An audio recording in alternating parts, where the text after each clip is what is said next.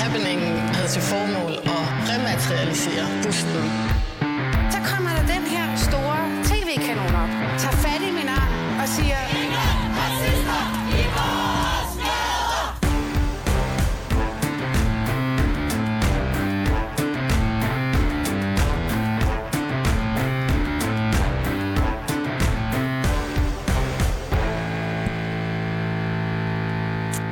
Ja, velkommen til anden time af Baby og Boomer, Danmarks eneste identitetspolitiske magasin. Mit navn er Phyllis Yassar, og jeg er woke inde og vært inde på dagens program.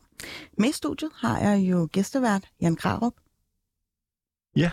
Du skal bare lige give lyd, at du stadig står her, så lytterne ved det. det. Alle tiders, hvordan har det været at være med i første time? Jeg synes, det har været ganske fint. Jeg synes, det har været interessante øh, emner, og også øh, hvor jeg jo er blevet øh, gået lidt på klingen i forhold til nogle af de ting, jeg har sagt tidligere. Og det mm. synes jeg er ganske relevant og helt i orden. Der er jo heldigvis kun plads til forbedringer.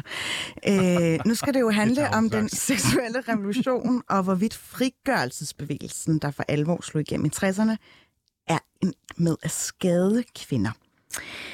Den seksuelle revolution, altså meget bredt forklaret, dækker jo over flere kampe. For eksempel retten til sex uden for ægteskabet, eller retten til prævention og abort, og accept af andre former for seksualitet. Men i dag skal det altså handle om ja, primært sex mellem mænd og kvinder, der ikke er gift. Og hvad betyder det egentlig for kvinders ret til sex på sine egne præmisser? Til at diskutere det her meget sexede emne har jeg inviteret ja, tre kvinder i studiet. Velkommen til dig, anne Sofie Allap. Du har lavet en række podcasts om kvinders lyst og seksualitet.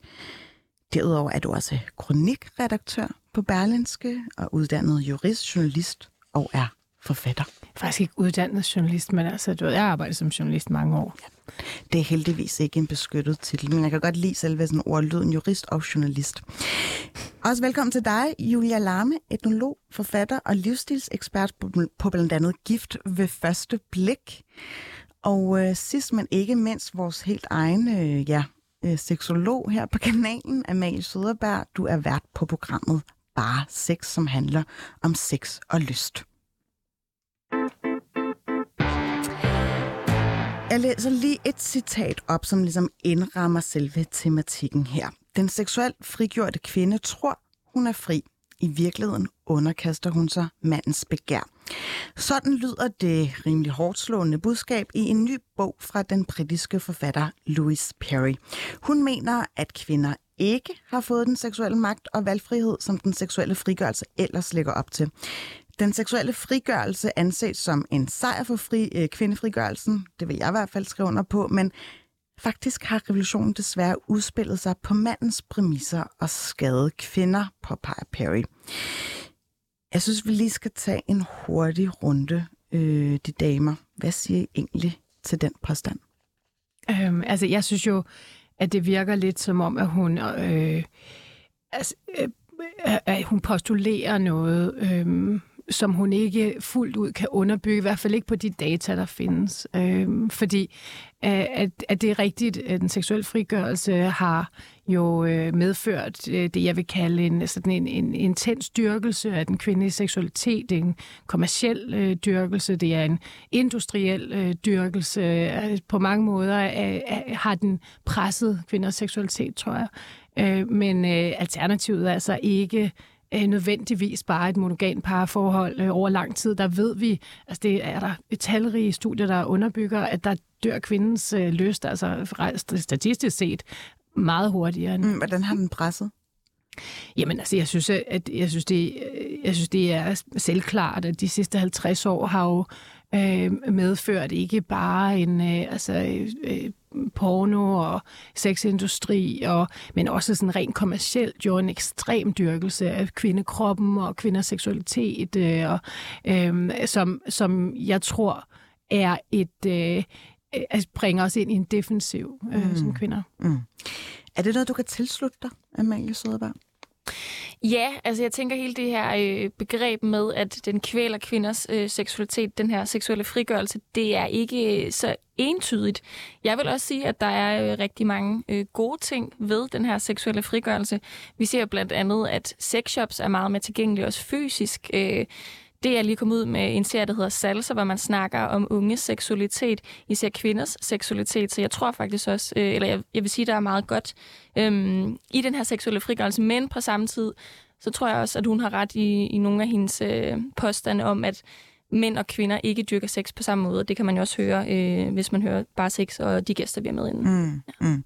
Der er vi lige til gode at uh, genhøre. Men uh, Julia Larme, hvor er det, det går, hun går galt i byen, hende her Louise Paris, hvis du, eller Perry, hvis du mener det? Øh, jamen, først og fremmest så mener jeg, at det er et uhyre komplekst emne.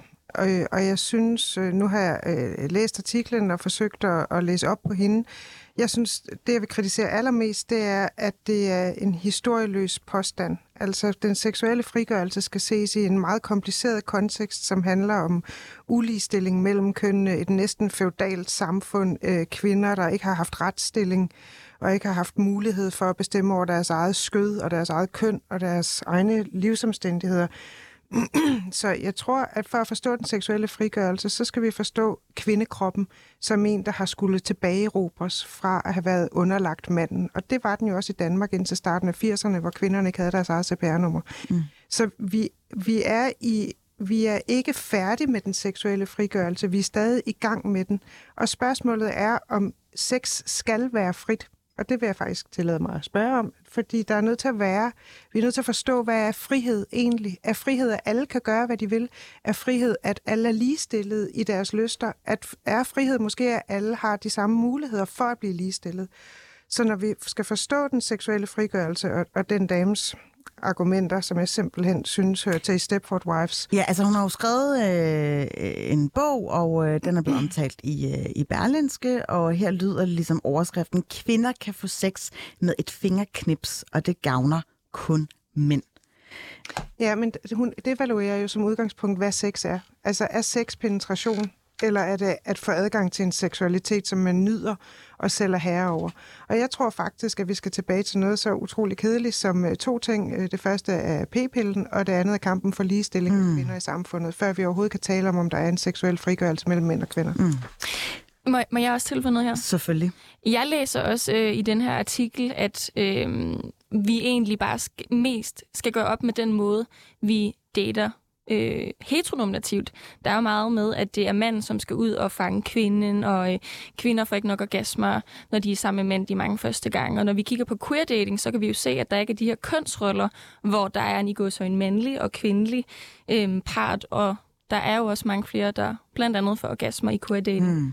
Så jeg synes egentlig, at vi skal se på dating som, som en måde, øh, hvor, hvor vi går op med den måde, der er en mand og en kvinde og en, øh, en passiv og en, øh, en aggressiv mm. parter. Hvad siger I andre til det? Jeg ved, at du, anne Sofie Allap, har virkelig sat øh, orgasmegabet under lup.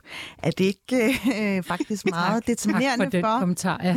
Jamen, det ved jeg da. Du har ja. for eksempel lavet øh, Venus, ikke? Jo, jo, men det har jeg. Jeg har lavet en, øh, en serie på P1, som hedder Er der liv på Venus, som faktisk tager øh, sådan en, en status på kvindens seksualitet her øh, 50 år efter den seksuelle revolution, øh, og spørger Øh, hvordan kan det være, at vi i et samfund som det danske, hvor vi jo er øh, relativt øh, ligestillede, øh, og hvor der ikke er et særligt stort pres på vores seksualitet, at der stadigvæk er så utrolig stor forskel på den levede seksualitet mellem mænd og kvinder. Og der tager jeg altså, vi, vi tillader os i den her serie at tage udgangspunkt i øh, den måde, de fleste lever på, nemlig de fleste lever i heteroseksuelle øh, parforhold øh, og definerer sig som mænd og kvinder. Mm. Øh, og der, hvis man spørger folk øh, til deres seksualitet, og det har den her store øh, sexusundersøgelse jo gjort, som udkom for nogle år siden. Øh, der, de snakkede med 62.000 danskere, meget detaljeret om deres sexliv og vaner osv., og der er kæmpe forskel øh, på den øh, lyst, øh, kvinder har i forhold til mænd, og den måde, man agerer på den lyst, og opsøgende og så videre, porno, brug og onani og alt muligt. Der er kæmpe, mm. kæmpe forskel. Mm. Så vi spurgte, hvorfor er der den forskel stadigvæk?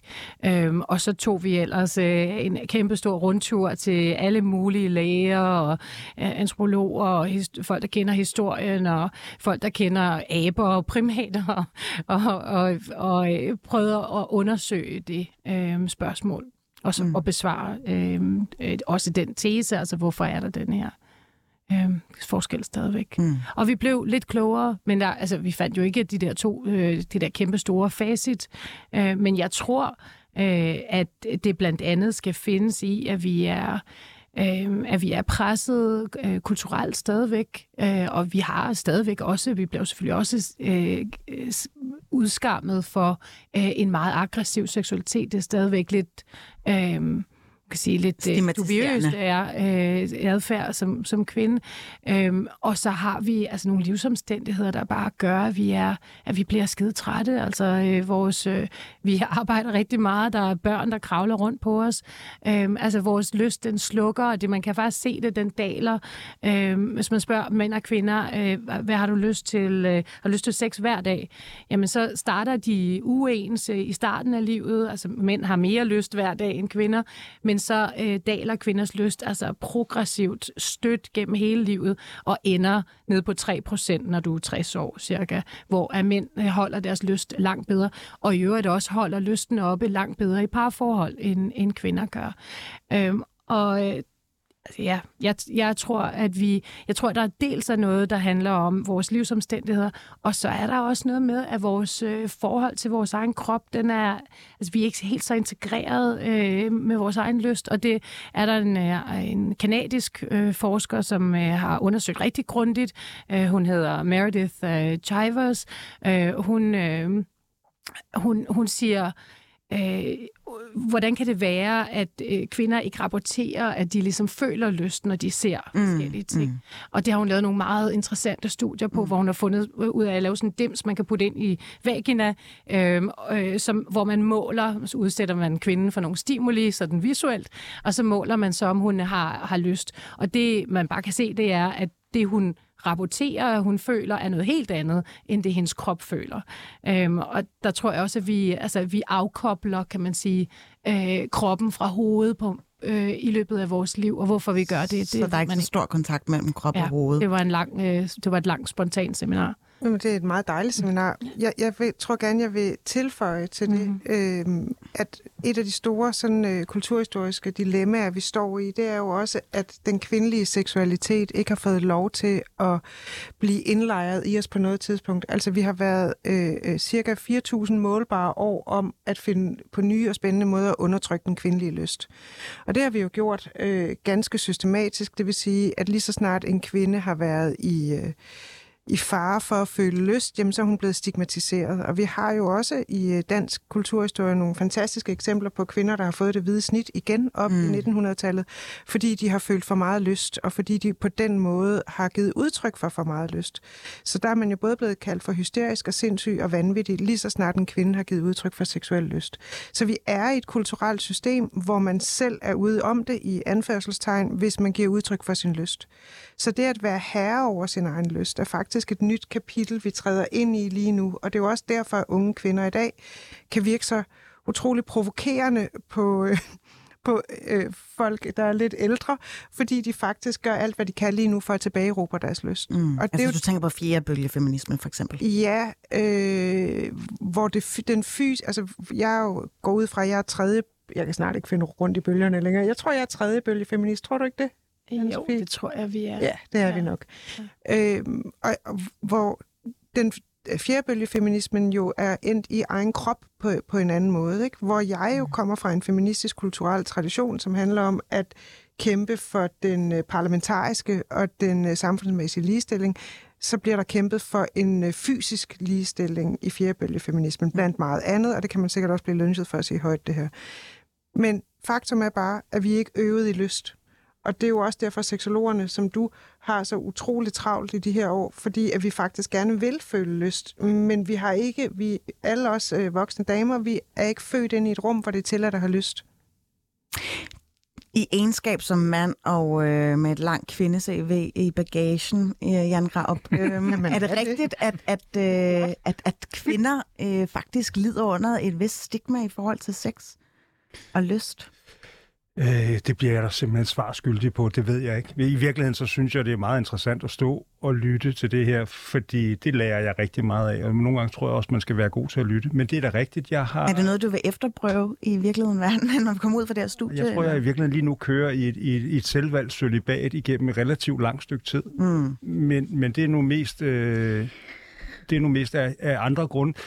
Men det er rigtigt, jeg har da været begunstiget af at have haft øh, samkvem med forskellige kvinder igennem årene, og det har da været helt fantastisk. Og de har alle sammen, synes jeg, tror jeg, virket meget, meget frigjorte. Mm, Når du siger samkvem, så lyder det meget sterilt. Øhm, men, men Jan, ja, det hedder det, men, men ja, Ja. øh, det er i hvert fald meget øh, boomeragtigt.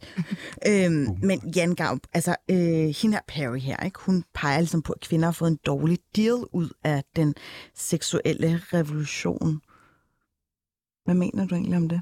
Altså, Altså, helt sex- ærligt, Ja, jeg, jeg mener ingenting. bider det sig selv i hanen? Nej, jeg mener overhovedet ingenting, for jeg synes, slet ikke, jeg sig? synes slet ikke, det har noget med mig at gøre. Jeg synes, det har noget med kvinder at gøre. Det og det må være kvinder, der, der ligesom går der, der dealer med det her, fordi hvad fanden, hvorfor skulle jeg have en mening om kvinders seksualitet? Det må da være kvinder selv, der ligesom altså, tager fat i det her emne. Du kan jo godt trække på nogle egen empiri, tænker jeg. Altså, Jo, men, men igen, hvorfor skal jeg blande mig i det? Jeg, altså, jeg, jeg er jo ikke kvinde for fanden. nej, men øh, det kan man faktisk godt lave om på, hvis det endelig var. Ej, men Ja. Hvem er jeg markeret hurtigst der? Jeg ved slet ikke, hvor jeg skal starte henne, fordi jeg, jeg synes, at det vi, det vi jo er nødt til at slå fast, det er, at der er jo ikke noget, der kan præsenteres som en generel seksuel frigørelse. Det vi kan sige, det er, at der i vores kulturelle system er blevet øh, åbnet nogle døre for at tage nogle muligheder. Mm. Så man skal jo heller ikke føle skam over, at man ikke øh, kan finde ud af øh, at være seksuelt frigjort på den måde, som vi nu synes, eller andre nu synes, er, er helt fantastisk. Men det, den dame øh, efterspørger, det er jo igen, at øh, tingene bliver en lille bit smule mere tæmmet. Mm. Det vil vi jo til hver en tid se. Hver gang, at vi i samfundet træder to skridt frem, så er der nogen, der vil forsøge at trække os halvandet skridt tilbage. Og så ser vi jo også en gang til, hvordan hun faktisk øh, tager det patriarkalske øh, standpunkt, fordi hun siger, nu er det også nok. Nu, må- nu, må, nu må det være nok, nu må damerne lige slappe lidt af, og, øh, og det er også rigtig synd for jer. Og den, den sang kan man finde øh, i medier og i, øh, i alt, hvad der er lavet på skrift, helt tilbage til middelalderen, hvor øh, vi har puttet kvinder i et kyskhedsbælte, og i øvrigt sat dem op i tårnet, fordi det er synd for dem, fordi de ikke kan klare verden.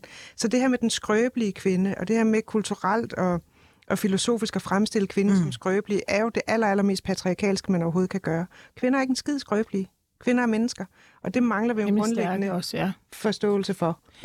Men jeg tænker bare, altså i forhold til også den her indkøring, der har været med dating-apps og tindificeringen, så kan man måske til tider godt lidt se, at, at øh, mænd har det med at finde et hurtigere fix meget hurtigere end, end kvinder. Jamen, det gør kvinder da også. Altså, og jeg tror egentlig sådan set, at det, de der elektroniske øh, øh, forskellige platforme, de på mange måder hjælper kvinder med at verbalisere deres egen lyst på en måde, som de ikke har været vant til at skulle. Øh, jeg tror tværtimod, at det er på mange måder en fordel. Øh, men det er jo også fordi, at man, altså, man holder man holder fortiden op som et ideal. Og der mm. må jeg bare sige, ligesom Julia, det er overhovedet ikke et ideal. Altså, det, det har jo været et fængsel mm. øh, for kvinder. Øh, men, det, men det, der kom ud af den, øh, altså den, den seksuelle revolution, var jo en revolutionstid. Altså 70'erne og 60'erne og noget 80'erne har i hele verden har jo været et kæmpemæssigt oprør imod fortiden, imod øh, traditioner osv. Så den seksuelle revolution, det var bare en del af, af et oprør. Og det var et oprør imod en sædvane og imod at, at skulle have samme liv som sin mor. Øhm, og og det, øh, det, var enormt potent øh, og øh, ændrede vores måde at se øh, på hinanden på og havde, øh, tror jeg, et, et langt større kan man sige, løfte, eller kunne have, kunne have været det løfte, som der kom ud af den her revolution, kunne have været indfriet på en bedre måde. Øh, Det er i hvert fald det, jeg har forsøgt at skrive. Jamen, jeg tror, at vi kunne have været... Altså, jeg tror, det kunne have været en mere kærlig øh, måde at være sammen på. Altså, øh, jeg har en gang imellem øh, skrevet lidt om porno, og jeg bliver altid hadet sindssygt meget, når jeg gør det, men altså, den måde, vi opdrager vores børn øh, til sex på, altså, det, sex er jo kultur, Mm. så den, det øh, kulturelle indtryk, som vi giver børn, er jo øh, et, et ret ukærligt sted. Øhm, og, øh, og, og, og det, ja, det tror jeg, der, der tror jeg, altså, vi er nået hen et sted, hvor at øh, tingene er øh, ikke radikaliseret, men altså øh, er, aflæsset øh, meget af det magiske, som sex er. Mm. Altså, så det bliver meget mere sådan mekanisk og øh, altså Mekanisk, hårdt pseudo-romantisk. Og brutalt, og altså, det er jo, altså, jeg vil bare sige, pornoindustrien er på mange måder en brutalisering af kvinder. Altså, det er det bare. Øh, og det er bestemt ikke det, der er fedt ved at være altså, sammen. Altså, det er jo, at, at øh, energierne smelter sammen, og man ligesom kan komme ind i en eller anden verden og sådan noget. Det er jo det, er jo det der er smukt og fantastisk ved sex. Mm. Mm. Det er jo ikke, altså, det er jo ikke at få tæsk, eller få, i hvert fald ikke i, mit, i min optik, men altså, det er, at man, man Prøv du at shame Ja, Lars ja. Men- her. Men må jeg sige noget Ja, ikke, Og det, jeg synes, jeg har respekt for Lars Finsen. Øh, nej, men øh, det du siger, at, og det er jo netop det, vi skal huske, at mm. den her seksuelle frigørelse øh, er jo ikke ko, go, kun god for kvinderne, den er jo også god for mændene, og det er jo derfor, vi skal blive ved med at arbejde på den, i stedet for at skabe en modbevægelse. For når jeg har gæster inde, og især mænd, det de er allermest chokeret over, når de skal dele noget sårbart, det er, at de faktisk oplever følelser lige pludselig, eller der skete et eller andet emotionelt, og det var virkelig smukt. Og det her med, hvis vi kan bevare det her øh, rum, og hvis vi kan arbejde på, at sex også er følelser, intimitet, så kan vi jo også give mænd bedre sex. Så den her seksuelle frigørelse er altså ikke kun kvinders seksuelle frigørelse, det er faktisk også mandens. Ligesom ligestillingskampen i øvrigt. Og det er jo derfor, vi skal blive ved med at tale om ligestilling. Fuldstændig, Fordi hvis ikke der er ligestilling i samfundet, er der heller ikke ligestilling i sengen. Mm. Og mænd har også masser af dårlig sex, skulle jeg Ja. at sige, fra nogen, jeg kender. Ja, Jeg, jeg, jeg tænker bare på, at der sidder rigtig mange unge mænd, for hvem at, at deres, deres introduktion ind til sex, det handler om porno. Og, øh, og, og det er måske i virkeligheden et kæmpe, kæmpe problem i forhold til de her stereotyper. Mm. Øh, hvad er sex for en størrelse? Hvad er det for noget? Hvad, hvordan er det, unge mænd forbereder sig på at, have, at være seksuelt aktive? Fordi hvis det er via porno, øh, så tror jeg, at det bliver en meget, meget lang kamp. Mm. Absolut, der bliver solgt mere Viagra, end der nogensinde øh, har været gjort. Det her Nå. med, at manden altid skal føle, at han skal præstere, det er jo også ødelæggende mm. for, øh, for hans seksualitet. Omvendt er der jo nok øh, i store hele tal flere kvinder, der føler sig presset til sex. Det tror jeg faktisk Mm, ikke. nej, at det tror jeg heller sige. ikke. Jeg tror, at den, den mand, vi taler så meget om den kvindelige myte og, og, de, og kravene til kvinderne, men den, den maskuline undertrykkelse består jo også i at forvente, at, at manden hele tiden har en kæmpe stor stiv pik og er klar til at penetrere. Mm. Og det er jo også et å at leve under, og også en, øh, en, et forventningspres, som vi slet ikke er nødt til at tale om. Så igen, ligestilling. Vi har brug for, Mm. at der er plads til begge køn, eller alle køn.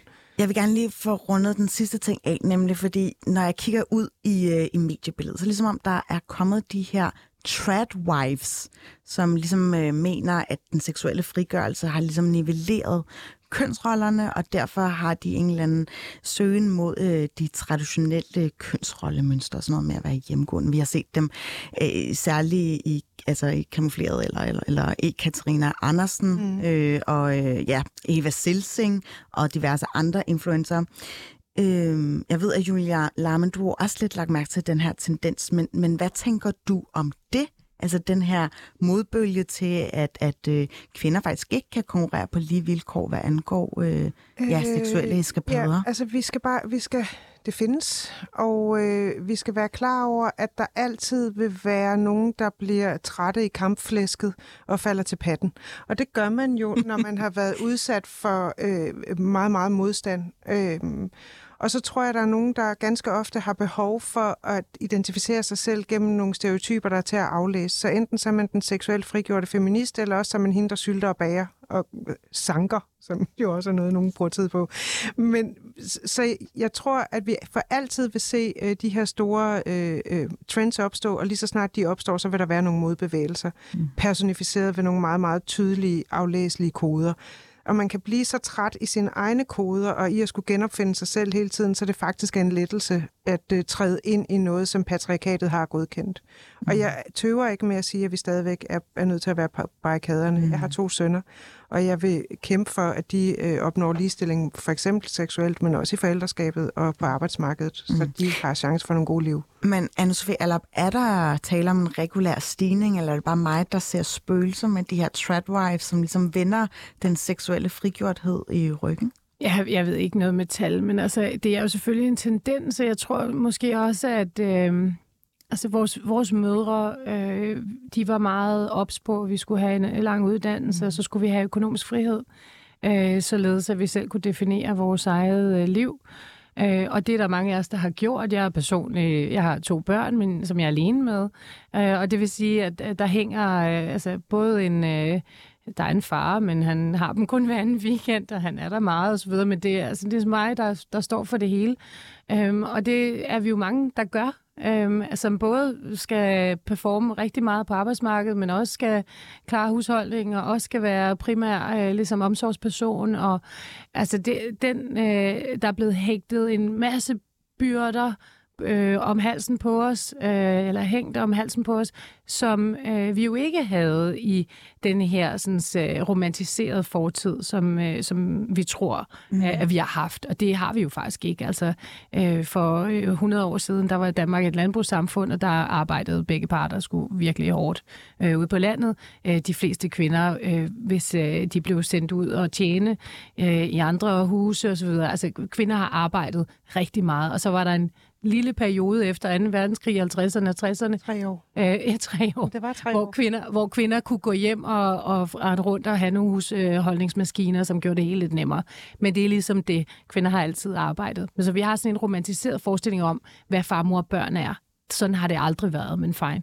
Øhm, men, men, men faktum er, at på nuværende tidspunkt, der kan man ikke længere forsørge et, et hjem med en indkomst. Mm. Øhm, og, med mindre du er virkelig, virkelig sej. Øh, så den der, altså, der er bare blevet, øh, der er bare blevet lagt meget arbejde på skuldrene af os. Øhm, og der tror jeg, der er nogen, der ligesom øh, slår bak på det og flytter ud på landet øh, til, til lange land øh, sammen med en mand, der kan forsørge dem. Men det er jo faktisk også sådan, at øh, det er en øh, det er tilbagevendende fænomen, at efter alle store kriser, der vender kvinderne hjem.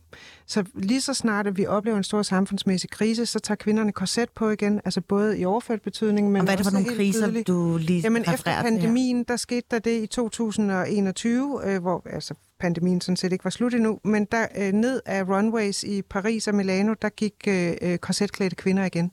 Det er præcis det samme, vi så lige efter 2. verdenskrig med Dior's New Look. Så vi kommer til at se igen og igen, at lige så snart vi oplever store kriser, så skal kvindens krop tæmmes. Og det, har vi, det er fuldstændig målbart og meget tydeligt igennem de sidste 300-400 år af kulturhistorien, at moden viser os, at vi skal have styr på kvinden. Hun skal ikke fylde for meget, lige så snart vi kommer ud af en stor krise.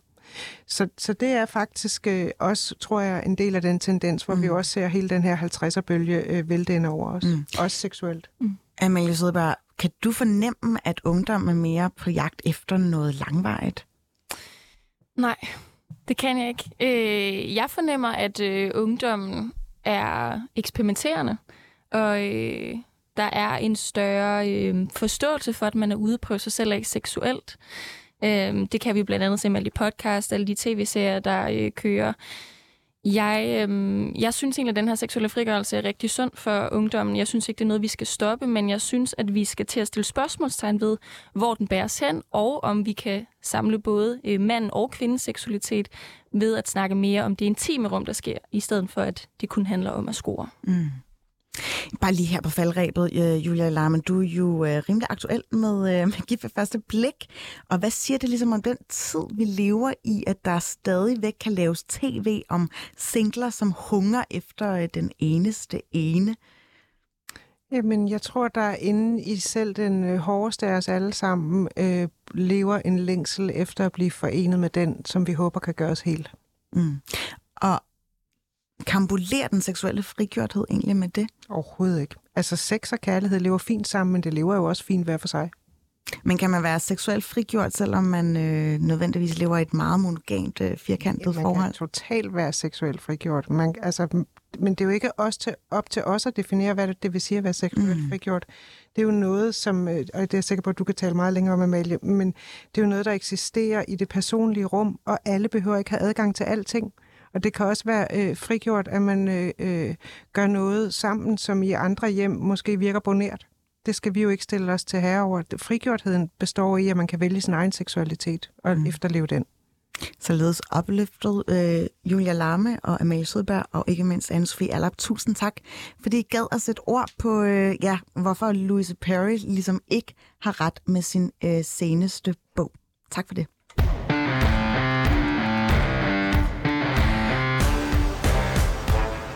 Nu kommer der nemlig en anden kvinde ind i studiet. Der er lige lidt udskiftning. Vi går fra sex til fodbold, Jan Grav. Hvad tænker du om den overgang? Øh, det, det synes jeg lyder meget, det synes jeg lyder meget rart. Jeg tænker bare, at gennem historien har fodbolden, og især sådan sportssektionerne, sendefladen og selve ja, stadionet for den sags skyld, været rimelig meget forbundet med maskulinitet og den der lidt macho-agtige kultur, ikke?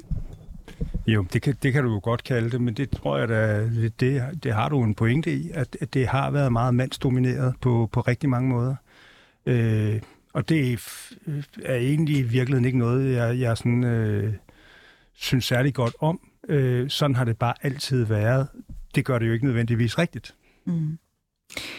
Når jeg siger, at man skal se sporten gennem et øh, kvindeligt perspektiv, skuer det så i dine ører? Ja, fordi du prøver at skrue det ned i noget, som jeg ikke ser, fordi jeg ser sport for, hvad det er. Altså, jeg ser fodbold for at se fodbold. Jeg ser cykelløb for at se cykelløb. Øh, og jeg behøver ikke, jeg behøver ikke at skrue det ned i en dagsorden, øh, som handler om noget andet. Når det er sagt, så kan jeg sagtens se, se fodbold øh, øh, for kvinder. Jeg kan sagtens se øh, Tour de France for, øh, for kvinder. Jeg kan øh, har en stor, øh, en stor kærlighed til golf. Jeg, og, og se kvinder spille golf, det er fuldstændig på højde med Tiger Woods. Der er ingen forskel whatsoever. Mm.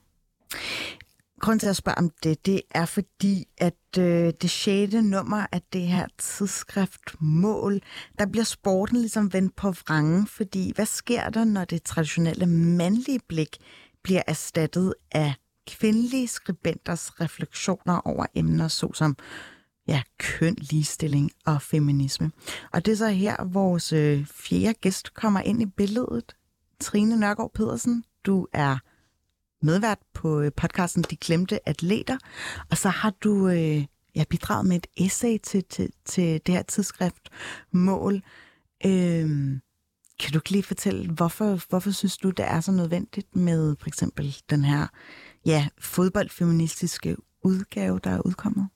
Ja, altså det var interessant også at spørge Lars og Asger, der er redaktør på det. Men altså grunden til, at jeg selv sagde ja, øh, kan jeg jo så sige, er fordi, at jeg jo selv er ihærdig sportsfan, og følger med og jo også op der, at i det danske landskab, af dem, der snakker om fodbold eller sport generelt, er der rigtig få kvinder. Øhm, at det er jo sådan noget, at forskningsmæssigt har vist, at kun at det er 92 procent af alle folk, der skriver i avisen om sport, er mænd. Mm. Øhm, så det er det der med det skriftlige, altså sådan det, ordet, hvem har det? Øhm, så derfor var det egentlig, at jeg gerne ville deltage. Jeg, så kan man jo have en filosofisk snak om, man tænker, at fodbold er anderledes for, for et feministisk perspektiv. Øhm, jeg synes nogle gange, at det også kan virke som om, at øh, fodbold så bliver en anden sport. Altså, der er jo stadigvæk de samme mål og en bold og sådan noget, så det er jo fundamentalt det samme.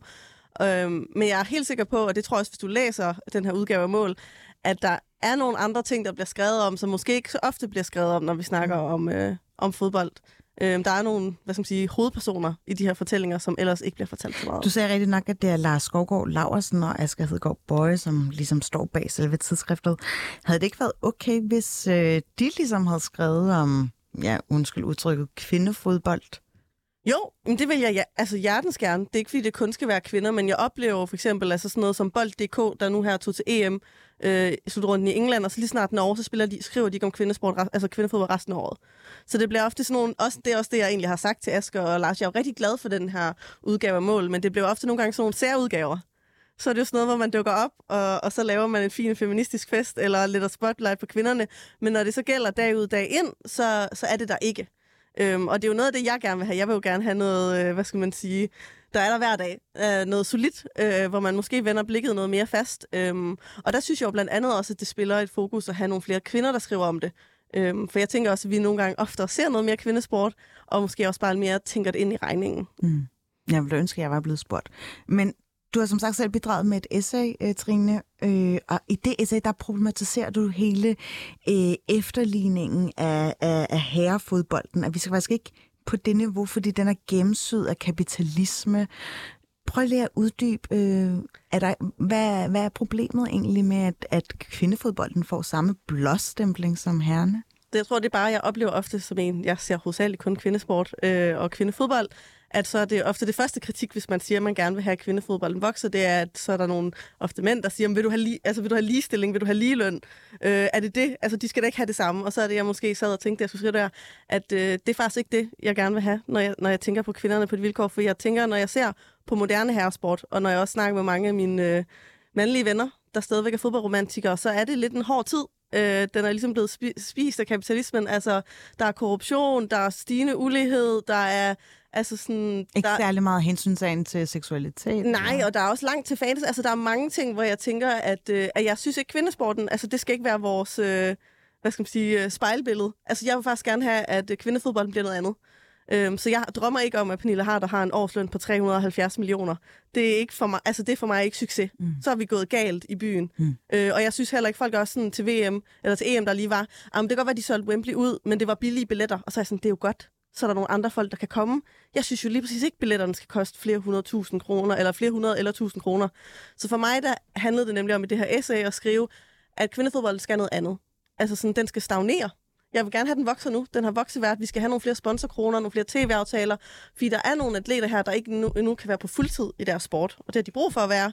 Men jeg har ikke lyst til, at vi skal nå op til mændene. Til for mig ikke, øh, hvad skal man sige, en god, øh, en god sag. Hvad tænker du om det, Jan? Jamen, jeg tænker også, at økonomisk, så er, så er det jo stukket af i fodbold. Altså, vi sidder jo desværre med nogle, nogle, nogle klubber, altså, som, som lige nu repræsenterer altså, mange, mange milliarder øh, i forhold til, at man, kunne købe, man kan købe spillere ind. Ikke? Altså, kigge på Manchester City mm. eller PSG for den sags skyld. Øh, og, og det er der noget skævvridning i, men, men altså, i den bedste af alle verdener for mit ved, jeg er jo ambassadør for FC København. Øh, jeg elsker FC. Øh, De har jo ikke et kvindehold. Nej, og det synes jeg faktisk er et problem. Altså, jeg kunne godt tænke mig, at vi havde et kvindehold i FC København. Og, og, og, jeg, og jeg siger det ud fra devisen om, at jeg vil elske, at vi havde et kvindehold, der kunne smadre Brøndbys kvindehold. U, altså, ud, u, altså, ud fra et sportsligt synspunkt. Fordi det er, det, det er nu der, øh, det er engang, altså min, min verden går fra. Øh, og det synes jeg, jeg synes, det ville klæde en, en, en by som København, øh, en hovedstadsklub, at have et kvindehold, der var lige så, der var lige så dygtige som, som herrerne er. Nu kan man ikke snakke om, at FCK er dygtige lige nu, men, men som er lige så dygtige som herrerne er. Øh, jeg vil elske, at man kunne trække en Pernille Harder øh, hjem til Danmark og spille, øh, spille klubfodbold her. Det vil jeg da synes var helt fantastisk. Mm. Jeg vil gerne lige få dig til at øh, fundere lidt over det her, som Jan faktisk sagde i starten med, at når man siger kvindefodbold, så kan det godt være, at det bliver sådan lidt set på gennem et politiseret filter. Men er det ikke bare fordi, det er mændene, der trækker det hylster hen over hovedet på, øh, jo, på kvindesporten? Altså, jeg, der er jo både over. For jeg kan jo både sige, at, ligesom siger, at det er den samme sport. Så det kan jo nogle gange også godt være, at bare fordi at kvinderne så lige pludselig tager plads, så virker det som om, at det er så en politisk sag. Men jeg synes jo også, at der er noget, altså der er jo også politik i det. Altså bare kvindefodbolds eksistensberettigelse. Altså det var jo først i 72, at de blev en del af DBU. Det er der jo politik i. Altså i Brasilien var det ulovligt for kvinder at spille fodbold indtil 70'erne. Altså sådan, så der er jo mange steder, hvor det der med at spille fodbold for kvinder, det er ikke noget, vi tager for givet. Altså det er en kamp, og nogle gange bare det at dukke op på banen for de her atleter, det er ligesom en sejr. Øhm, for der er jo mange folk, der stadigvæk ønsker, at de ikke er der, og de ikke tager plads. Så på den måde kan man sige, at det er politisk at eksistere. Men for mange af dem, så er det jo bare gerne, at de vil dukke op og have en ordentlig løn og have ordentlige vilkår. Øhm, så det er sige, på den måde politisk. Mm. Men altså... Jeg føler bare nogle gange, at mm. det oftest er ja, øh, kvindelige aktører, mm. som ligesom står på forreste række for at råbe de her øh, altså, uligestilling øh, i, i kvindefodbolden, eller altså, at det er ligesom ikke dem, der er særlig aktivistiske omkring det. Har jeg ret i den analyse, eller bare mig, der ser spøgelser? Altså jeg vil sige, at jeg synes mange, at det ofte er de kvindelige atleter, som, hvad skal man sige, hvis man tænker aktivisme og politik, mm. jo, men de mærker det jo ofte nogle gange øh, på egen krop først. Øh, så sådan noget som ulighed i sport, eller lønninger i sport, eller bare, øh, hvad skal man sige, der har for eksempel den seneste år tid været rigtig meget med misbrug eller psykisk, øh, hvad skal man sige, øh, dårlig arbejdsmiljø i kvindefodbold. Altså i ligaerne, hvor det ligesom er blevet kommet frem med træningerne, altså sådan trænere udnytter med andre ting. Og det er jo sådan noget, hvor man snakker om det, at det kan sprede sig til andre sporte. Altså sådan, hvordan skaber man gode arbejdsmiljøer for de her atleter, hvis de sådan er det et job. Så på den måde kan jeg sige, at der er nogle ting, hvor kvinderne bare ved at være de er, hvem de er, og også bare nogle gange af dem, der er flere af dem, vi også oplever i kvindesport, der er queer. Altså sådan, det er jo noget, som ikke overhovedet er nået til herrefodbolden endnu, men som jo, hvad skal man sige, når man er fan af ret gængs i kvindefodbolden, så der er jo, man har nogle andre samtaler, vil jeg sige, øh, når man er kvindefodboldfan og følger med der, hvor, hvor mændene, det når der også til, men det er nogle gange lidt, lidt langsommere eller lidt senere. Du er med på, hvad queer er, ikke? Jo, jo, men jeg, jeg tænker bare, behøver, altså behøver det at være så, altså behøver man at problematisere alle de her ting? Kan, det ikke, kan fodbold ikke bare være fodbold, enten det er kvinder eller mænd? Altså, behøver man at trække det her ned over det? Men atleterne er jo dem, de er. Altså sådan, Pernille Harder er jo også lesbisk, når hun er på banen, eller forstår jeg mener, det kan man jo ikke... For hende betyder det jo noget, hvis et E- VM blev holdt i Katar for kvinderne. Altså forstår jeg mener, så på den måde kan hun jo ikke bare tage den til side af sig selv og lade være hjemme. Nej. Eller sådan, hvis de her kvinder, altså sådan, der er jo nogle af de her sports... Men kan man, tillade mig, kan man tillade sig som mand for eksempel at så sige, at Pernille Harder er en super øh, dygtig fodboldspiller. Øh, hun spiller øh, på, på måske det højeste plan i verden. Kan jeg ikke bare få lov til at se Pernille Harder som værende, eller for værende den fodboldspiller, hun er, uden at forholde mig til hendes seksualitet? Fordi det rager mig sådan set overhovedet ikke. Men det tror jeg, du skulle spørge Pernille Harder om, for det tror jeg hun ville jo synes var en del af hendes fortælling. Mm. Øh, og hvem hun er. Og der, det er jo rigtigt nok, at der er der også atleter, som jeg som sådan ikke ved så meget om, men jeg vil sige som, øh, hvad skal man sige, øh, bare målgruppe eller sportsfan, så tror jeg også mere og mere i den moderne sport, at det betyder noget, hvem vi hæpper på. Altså bare, Det kan vi jo også se med Nadia Nadim. Ja. Altså, man kan jo se det i, i det lys af, hvad hun ligesom har gjort af selve VM i Katar. Men man kan jo godt sige, at hun har falmet lidt i anseelse, ikke? Jamen, jeg tror bare, der er mange, i hvert fald den måde, vi, vi tager sport, og der betyder det også noget for os. Kan vi se op til de her spillere? Er det nogen, vi rent faktisk har lyst til at give den her kudo? Og så, altså sådan, så betyder det i hvert fald for mig, kvindefodbold, at, sådan, at det er nogen, som jeg synes har nogle ordentlige værdier, og nogle gange også, jeg kan spejle mig i. Det er der nogen, jeg har lyst til at hæppe på. Nu er det også bare sådan, altså sådan, bare det der med, at jeg ser kvindefodbold, det handler også om, at det er nogen, jeg kan se mig selv i. Mm. Jeg er da vokset op med at se en masse herrefodbold, og Ronaldinho var jeg kæmpe fan af, men jeg vidste jo godt, jeg ikke kunne blive Ronaldinho. Mm. Altså sådan, og det var da hjerteskærende, så jeg stoppede det også. Men nu er der jo unge piger, der kan se sig selv i det. Så, og så er det nok måske for dig. Det er måske ikke det, du ser, når du ser Pernille Harder, og du bare ser en god atlet. Det kan jeg heller ikke sige, at du ikke skal have lov til. Men for andre folk betyder det også bare mere.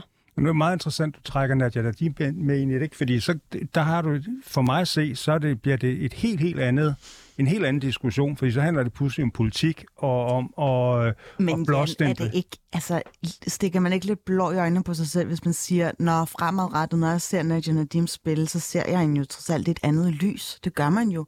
Altså, Nej, det, det, det, det er ikke... du abonnerer slet ikke på, at sport og politik hænger sammen. Jo, det gør jeg i den grad, og jeg har kæmpe udfordringer med det. Jeg har kæmpe udfordringer med et hold som PSG, som jeg holder med, er, er, er støttet øh, af Katar. Ja, det synes jeg er et kæmpe problem.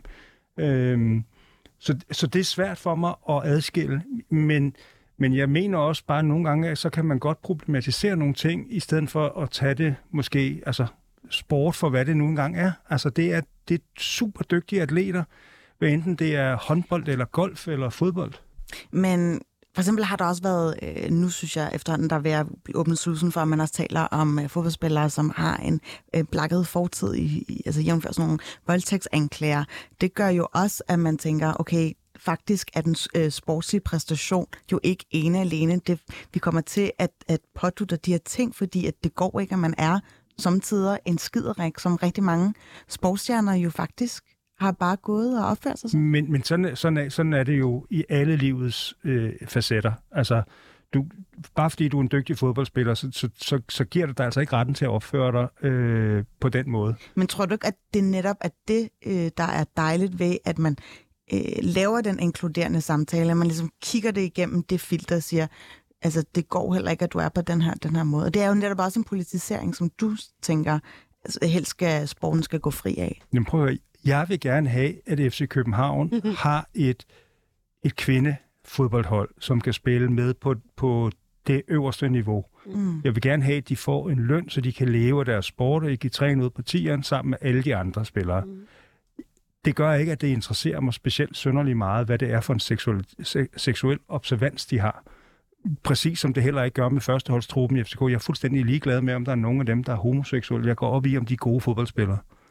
Ja, altså det vil jeg også bare synes er en lidt naiv tilgang. Altså det er jo heller ikke, fordi det er jo ikke nogen, der har ret på at vide, hvad folks seksualitet er. Men jeg synes jo også, at man kan sige, at det er jo en sjældenhed i her fodbold. Så du kan godt sige, at det er lige meget, men det betyder også noget, at man, hvad skal man sige, siger, at folk er velkomne. Vi har jo bare lige set Lyng- Lyngby nu, der har fået en kæmpe bøde for at have homofobiske altså tilråb mm. i den fodboldklub. Så det er jo stadigvæk en del, der er noget af fanmiljøet. Og derfor tror jeg også, det betyder noget i Danmark, fordi vi har jo ikke nogen, men vi har Pernille Harder, der kan stå der. Og vi har nogen i kvindefodbolden. Og det er jo heller ikke, hvad skal man sige, det er jo ikke, fordi jeg sidder og ser fodbold, og så tænker over det hver gang Pernille Harder, hun sparker til bolden, men det er jo en del af hendes fortælling, og jeg synes, det er sådan lidt naivt at sådan tænke, at, at det kan vi bare lukke ude. Øhm, og at det også Men- betyder noget. Og politisering, ja okay, men altså, sådan, er det så politisering, at jeg skal se en masse herrefodboldspillere med deres lækre modeller på Instagram? Altså sådan, så er det deres liv. Altså sådan, hvis du jeg mener, Pernille Harder poster sig bare med sin kæreste. Altså Jo, sådan, men- hvad er men- forskellen? Men jeg synes jo, du har en fin pointe i det der med, at det måske er et naivt synspunkt, men, men sport er jo på mange måder også meget naivt. Jamen, det er det. Altså, og måske skal det have lov til at være det. Jeg, Jeg der, vil hvor, gøre det lidt klogere, synes jeg. der, hvor, der, hvor jeg bliver... Der, hvor, fordi det synes jeg nemlig også er en super fin pointe, det er, hvis der kommer homofobiske tilråb på et stadion, fordi øh, på grund af folks øh, seksuelle observans. Det skal man jo bare stoppe. Men jeg synes jo, synlighed og dit mm. tilråb er hånd i hånd. Det hænger jo sammen med, at hvis du ser og ved, der er andre queer-personer i dit fagmiljø eller på din bane, så er det også noget, du accepterer mere i fodboldverdenen. Så for derfor er det vigtigt for mig, at de spillere også bliver synliggjort og talt om. Så det synes jeg også, at det, gør, at det er med til at ændre miljøet. Derfor er det vigtigt for mig.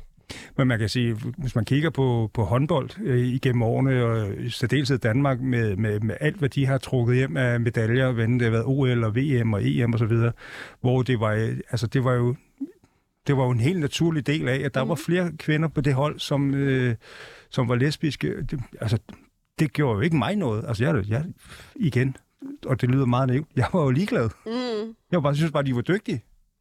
Men jeg vil sige, det er en ting, at vi vidste, men jeg ved, altså, jeg ved ikke, hvor meget det var en del er ikke så stor accept i det måske. Eller, at- altså, man kan jo godt se, at Anja Andersen stadig bare fik det der stempel som en eller anden betonlæbe, ikke? Og, ja, det. altså, grundlæggende synes jeg, at den her øh, diskussion er ret interessant, fordi det viser også lidt, hvad hvad det blik vi har på sporten, og jeg tror især, at den nye generation af, af sportsfans jo gerne vil se det helt brede perspektiv, og, og det får mig til at fundere lidt over, er det bare øh, mænd, som har tendens til at være mindre inkluderende? Åh, oh, det er svært at stille op. Altså sådan...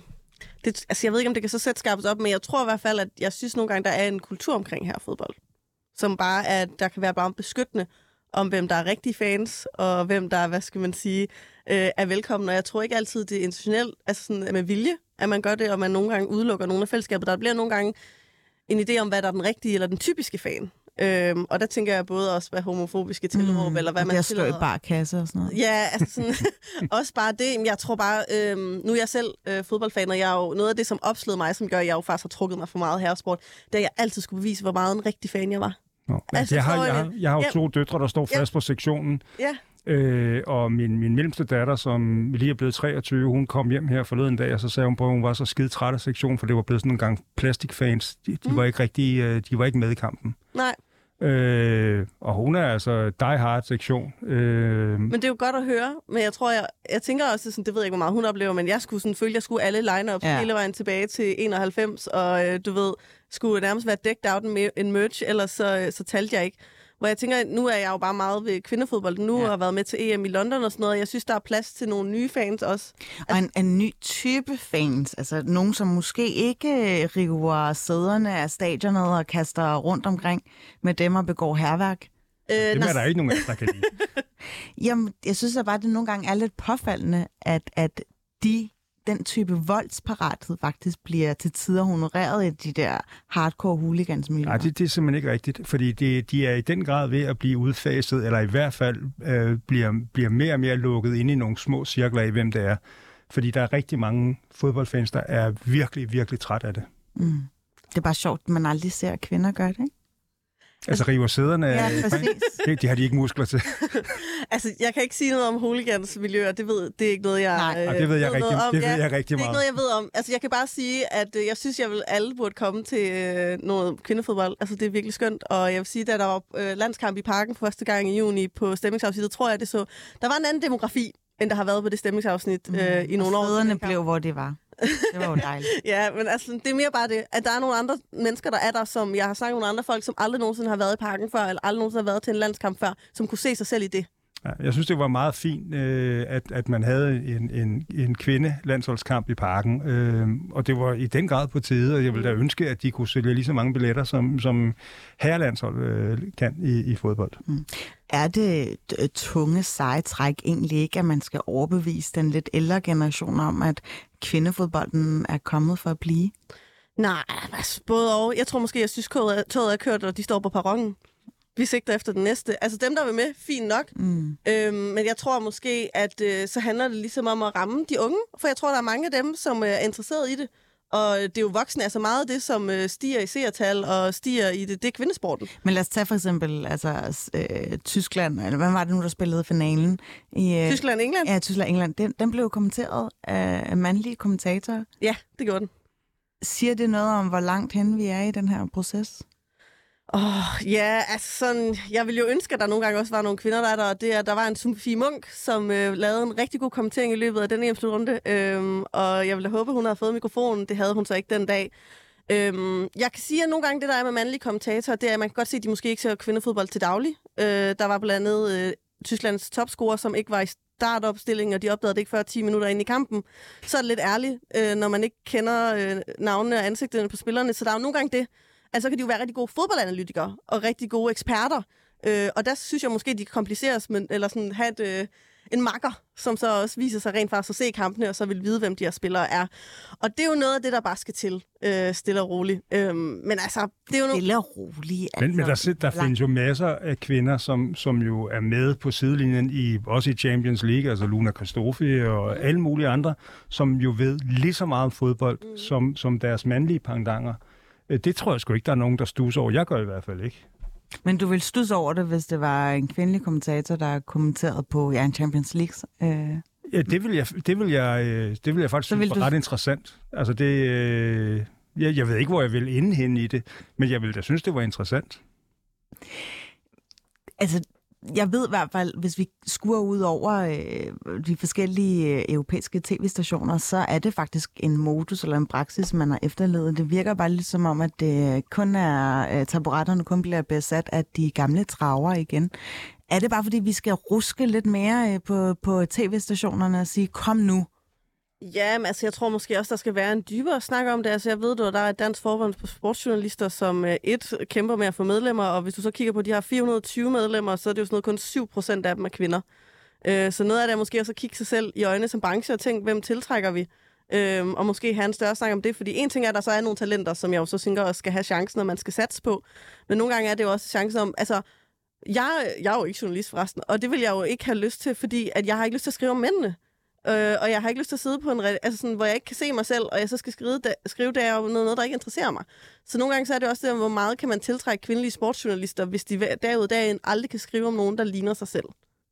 Altså sådan, jeg synes, der er nogle ting, øh, hvor der skal presses på. Øh, og det så kan vi jo have en snak om, øh, om det er hønen eller ægget, skal der investeres, mm. eller hvad der skal.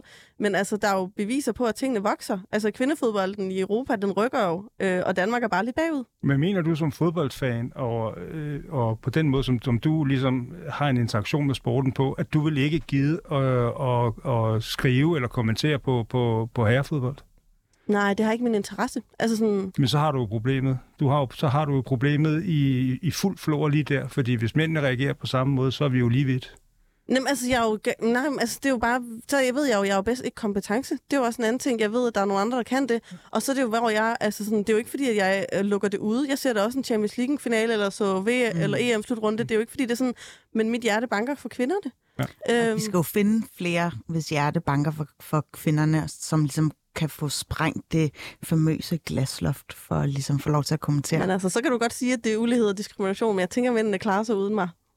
Ja, det går nok ikke. Det bliver sidste ord for den her interessante diskussion, Trine Nørgaard Pedersen fra De Glemte Atleter. Tusind tak, fordi du gad her, og øh, ja, woman splane, som det hedder. Og øh, tusind tak til dig, eller woman forme, tror jeg faktisk er det seneste øh, skud på stammen. Øh, Jan Graup, tusind tak, fordi du gad at øh, berige det her studie med Jamen, øh, dine store muskler. Det var en sand fornøjelse. Selv tak. Fornøjelse at være.